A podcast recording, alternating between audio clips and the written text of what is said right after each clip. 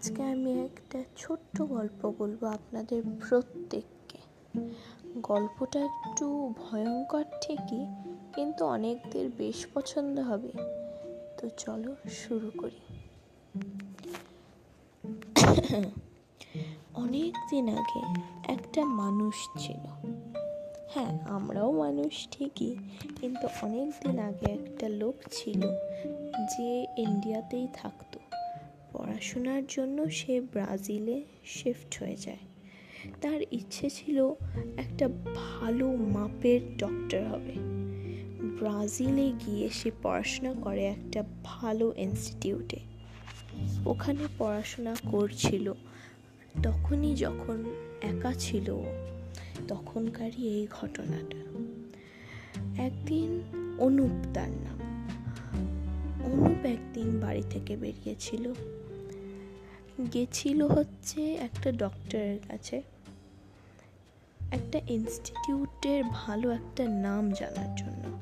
তার ভীষণ দরকার ছিল একটা খুবই তাড়াতাড়ি ইনস্টিটিউটে ভর্তি হওয়ার, একটা ডক্টরের ইনস্টিটিউট তো একটা, ওই ডক্টরটা একটা ইনস্টিটিউটের নাম বলল, একটা মেডিকেল কলেজের নাম বলল। যেই কলেজে ও তাড়াহুড়ো করে গিয়ে ভর্তি তো হয়ে গেল। ভর্তি হয়ে যাওয়ার পর বইপত্র নিয়ে একদম বাড়ি ফিরে এলো। পরের দিনই ক্লাস। তো সেদিন রাত্রিবেলায় ঘুমানোর সময় অনুপ বলে, কিসের আওয়াজ হচ্ছেটা কিসের? এই বাড়িতে তো আমি একাই থাকি। নাকি অন্য কোনো ভাড়ায় কোনো বাড়ি আছে পাশে? অনুপ ভাবে, না, এখানে তো চারিপাশে খুব কমই বাড়ি, অনেক দূরে দূরে বাড়ি। অনুপ অনেক ভয় পেয়ে যায়। আওয়াজগুলো শোনে। একটু ভয়ঙ্কর, অদ্ভুত আওয়াজ আসতো। সবচেয়ে বেশি আওয়াজ আসতো ওর বাথরুম থেকে। এটা নর্মাল কল চলছিল হয়তো। কল থেকে ড্রপ পড়ে জলের। কলটা হয়তো একটু খারাপ বলতে গেলে। কল থেকে ড্রপ পড়ে যখন, তখনই ও বারবার চমকে ওঠে আর ভয় পেয়ে যায়। সে তার ফ্যামিলিকে ফোন করে বলে, এত ভয়ঙ্কর ঘটনা হচ্ছে ওর সাথে। তো ওর মা বলে যে কিছুই না, এগুলো তোর মনের ভুল। ওর বাবা বলে, কিছু না, এরম টেনশন করিস না, এগুলো তোর মনের ভুল। সে আস্তে আস্তে কটা দিন এগুলোকে ইগনোর করল। কিন্তু তারপরে এইগুলো একটু বাড়াবাড়ি হতে লাগল। যখন ওর পক্ষে এটা ইগনোর করা একটুও সম্ভব ছিল না। ও এটাকে ইগনোর করতে পারতো না এবং ওই আওয়াজগুলো শুনে ওই আওয়াজগুলোর কাছে চলে যেত। দেখতে যে এই আওয়াজগুলো কোথা থেকে কিংবা কে করছে। একদিন সেই আওয়াজগুলোর খোঁজেই একটা পাশের মাঠে গেছিল। সেই মাঠটাতে নাকি শোনা গেছে ওখানে দুটো মানুষের কবর ছিল, কেন কি সেই জায়গাটাতেই ওই দুটো মানুষ মারা যান। আর তাদের কবরটা ঠিক ওই জায়গাতেই করা হয়। ওইখান থেকে আওয়াজ পেয়েছিল অনু। ওর বাড়ির পাশেই ঠিক সেই মাঠটা। সে ওই মাঠে যায় এবং দেখে যে কেউ কি আছে কিংবা কেউ কি আটকে পড়েছে।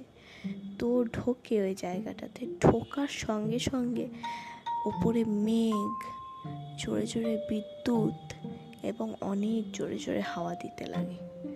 সে গলায় ঢোক গিলে বলে নিজেকে যে, এত ভয় তো আমি জীবনে পাইনি। কেন পাচ্ছি ভগবান? আমাকে একটু সাহায্য করো।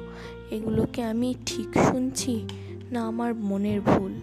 নাকি এখানে কোনো মানুষ আছে যে লোকজনকে ভয় দেখানোর জন্য এই আওয়াজগুলো করে?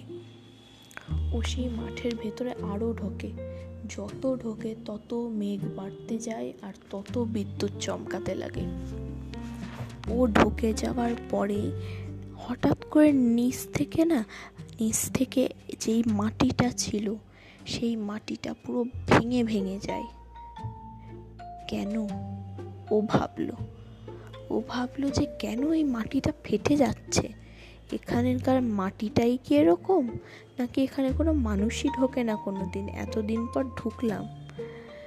কিন্তু এমনিও ঢোকে না শুনেছি ওই জায়গাটা নাকি ভয়ানক।